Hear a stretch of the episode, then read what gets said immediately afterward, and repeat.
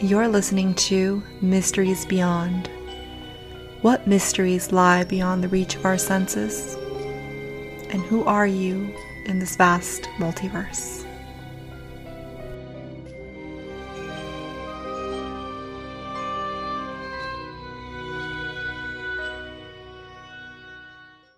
Hello, and welcome to Mysteries Beyond. I'm your host, Laura Lavender. I feel I should give some sort of warning for this episode as I will be talking a lot about death and things associated with that. This is another one of those darker and heavier episodes. I have been contemplating death quite a bit recently. And normally in a way, I kind of already do this. Every time I'm driving, once in a while I'll get those intrusive thoughts, you know, what if I crash and just died? Or if I'm in a crowded place, you know, what if someone comes up and tries to rob this place at gunpoint and I have to happen to be one of those victims? And even when I'm with my family, I'll sometimes catch myself trying to freeze, trying to hold that present moment because I know that one day it's not going to be as it once was. So I'll try to freeze that moment and try to remember as much details as I can who I'm with, what they're wearing, their smile on their faces, the smells around me, what the energy feels like, the texture that I'm sensing, whether it be the carpet that I'm sitting on, the chair that I'm sitting on, or the sand in my toes if I'm walking on the beach. What the sky looks like. Is it sunny? Is it cloudy? Is it hot? Is it cold? Is it windy? Is there music playing in the background? Are there birds chirping? You know, just as much detail as I can. And if you've listened to the last episode, then for obvious reasons, you know that death has been on my mind quite a lot. It could also be this Pluto retrograde that is making most of us kind of look within. And since it deals with you know, death and rebirth and transformation. That might be, that might be part of it. Or it could be all of it at once. And because it's been on my mind so much, I've decided to sit with it and meditate with it. I've done this now a couple of times in complete darkness, and it has this kind of heavy energy. To be honest, it made me feel kind of uncomfortable. But it's because it made me feel uncomfortable that I decided to explore it further. And that led me to today's episode and topic of necromancy. Necromancy comes from the Greek word necromanthia, which pretty much means divination by means of a dead body. Now, when people hear the term necromancy, people will either think of the practice, which involves talking to spirits, or they'll think about the system in magic, which actually involves the death current. For this episode, however, we will be focusing on the practice. So, the art of communing with spirits. And necromancy includes raising the actual corpse and sciomancy, and that means divination by consulting the shades of the dead. So, in other words, by talking to spirits. Now, if you think this topic is taboo, wait till you hear what the rituals consist of. You know, it's common to see magic described as light and dark, good and evil, acceptable practices versus those that are considered taboo, such as necromancy. But that wasn't always the case. The earliest accounts of necromancy actually took place in ancient Rome, ancient Greece, ancient Egypt, and Babylonia. And there was no shame to it because, for the most part, people just wanted closure from a loved one and had no ill intent the negative connotations tied to necromancy happened much later. In the West, people began to categorize magic into natural magic, where power was drawn from the earth and the world around, where this type of magic could coexist with Christianity, but necromancy could not. It was then considered part of the dark arts because it consisted of attempting to control other dark realms that regular people were not meant to know about. And sometimes the practice of necromancy consisted of animal sacrifice, exorcisms, and astral magic. And so it came down to natural versus supernatural. There are three things that have been outlined that can be achieved through necromancy. One is knowledge. So many will commune with the dead to try and obtain knowledge of the future, of the past, and or present. So, for example, in ancient civilizations, many kings would partake in necromancy to find out if the gods favored them in a time of war and whether or not they would be successful. Others seek to know knowledge of the present, information that is perhaps currently being hidden to them, and they just want to unveil it. They might want to know the truth about something. And likewise, others might want to know things of the past. Why maybe someone who is no longer with them did certain things. Those who have already crossed over are said to no longer be restricted by the limitations of this 3D physical material world. And in fact, because they are in another dimension, they now have access to the past, present, and future. The second act that can be achieved through necromancy is illusion. The necromancer a person who practices necromancy can create illusions with the help of spirits. A great magician, a great necromancer, is said to be able to control spirits and get them to create these grand illusions, such as an army, if he so desired, or create the illusion of a certain loved one he has the ability to conjure food, create entertainment, and or conjure a form of transportation. And lastly, the third act that can be achieved through necromancy is the ability to manipulate the will of others. So, for example, you can call upon these spirits so that they may help you mess with other people's minds and eventually drive them crazy.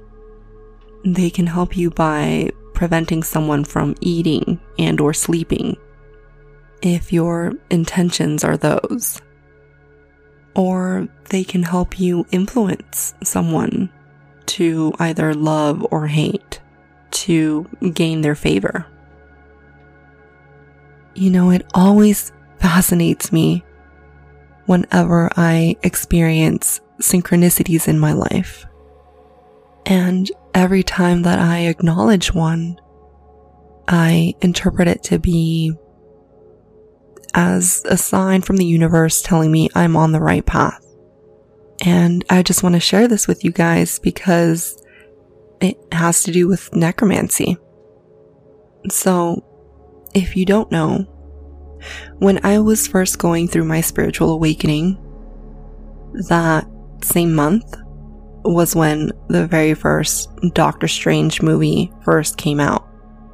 And I had already had certain experiences like sleep paralysis, lucid dreaming, and I had just discovered meditation.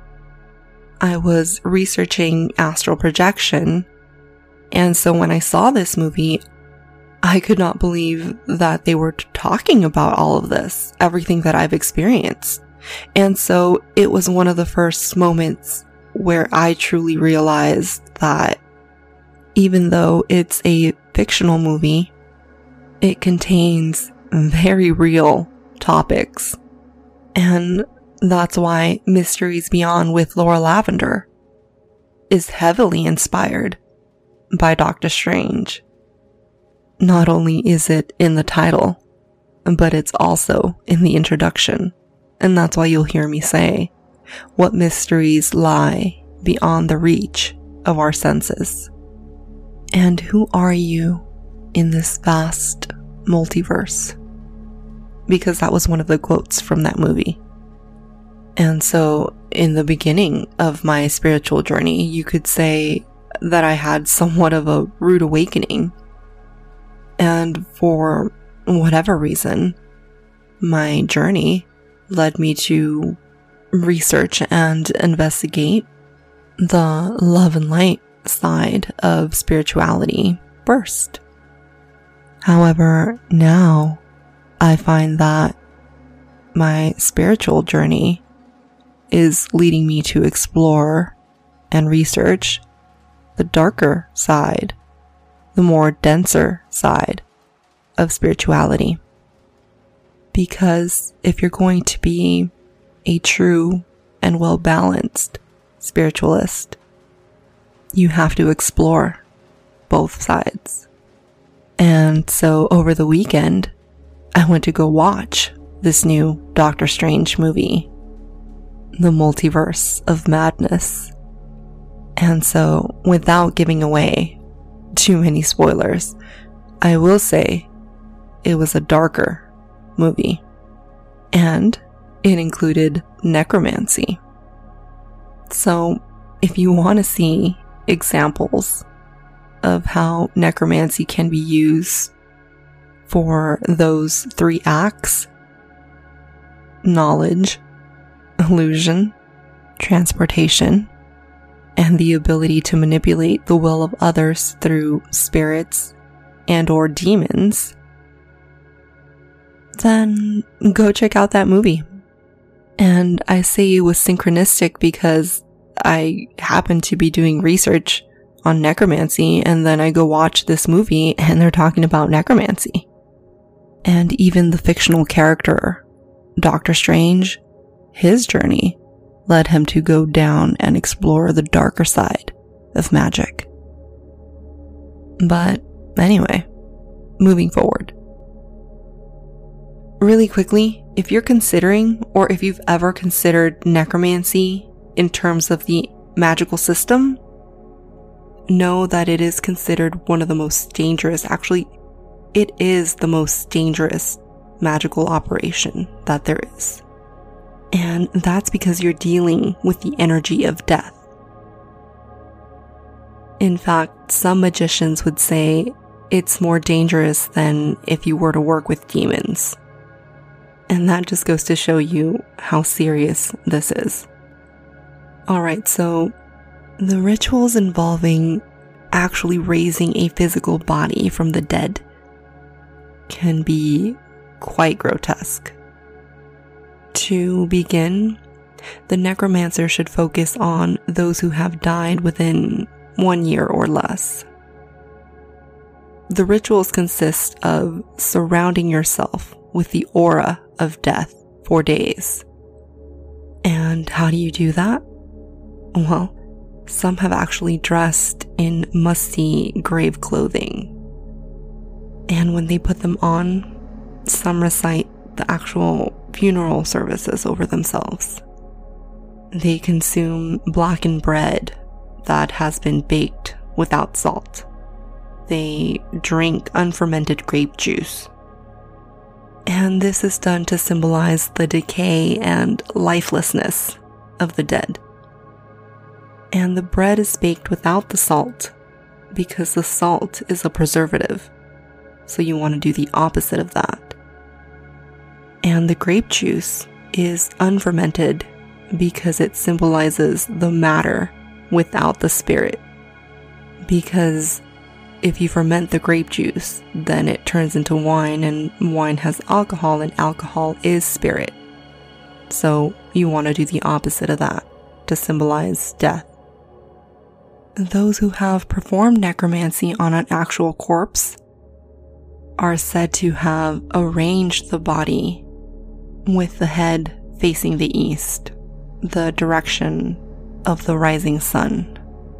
This concept actually comes from ancient Egypt because they believed that the world of the dead lies in the west, where the sun god disappeared every evening. You know, what I found interesting during my research for this topic of necromancy is that from ancient civilizations up until present day, death seems to be the underlying theme of all spiritual beliefs.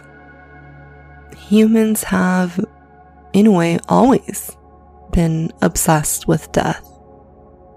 How to delay it, whether it be by working out, eating healthier, taking medication, doing treatments, surgeries, everything, including how to prepare for the afterlife and how to come back from it. I mean, even think about the ancient Egyptians, how they would mummify a body, preserve the body, and help prepare for the afterlife. There's actually a philosophy that I came across that states that we should make an ally out of death because it's the one thing none of us can escape from. It, it doesn't discriminate. Death is ever present and always there with us from the moment that we're born. And in fact, we are all joined and connected through death. As I mentioned in the beginning of this episode, I have been meditating on death and willfully focusing on a black skull in my mind's eye. When suddenly that image morphed into a Grim Reaper type of image. And I heard it telepathically tell me it's pointless to cross yourself when leaving the house in the morning if your intention is to prevent death that day, because that's something not even the angels can help. We are all meant to die. We all have an unseen timer on us from the day that we are born. He said, It's fine if you do it as a form of protection from harm, but not from death. And through my spiritual journey so far, I have learned that if you're about life, then you have to be about death. Because they're part of the same cycle. You can't have one without the other. But I also want to know what you guys think. So send me an email at lauralavender.mb at gmail.com or friend me on Instagram and, you know, message me through there. I'm very curious to know what your thoughts are on, on this topic. And that applies to if you guys have any questions or if there's any feedback or if there's simply anything that you feel like sharing, you know, message me. Also, don't forget to check out our website at www.mysteriesbeyond.com. And as always, I appreciate you guys for listening to Mysteries Beyond. I'm your host, Laura Lavender, and I'll see you guys next episode.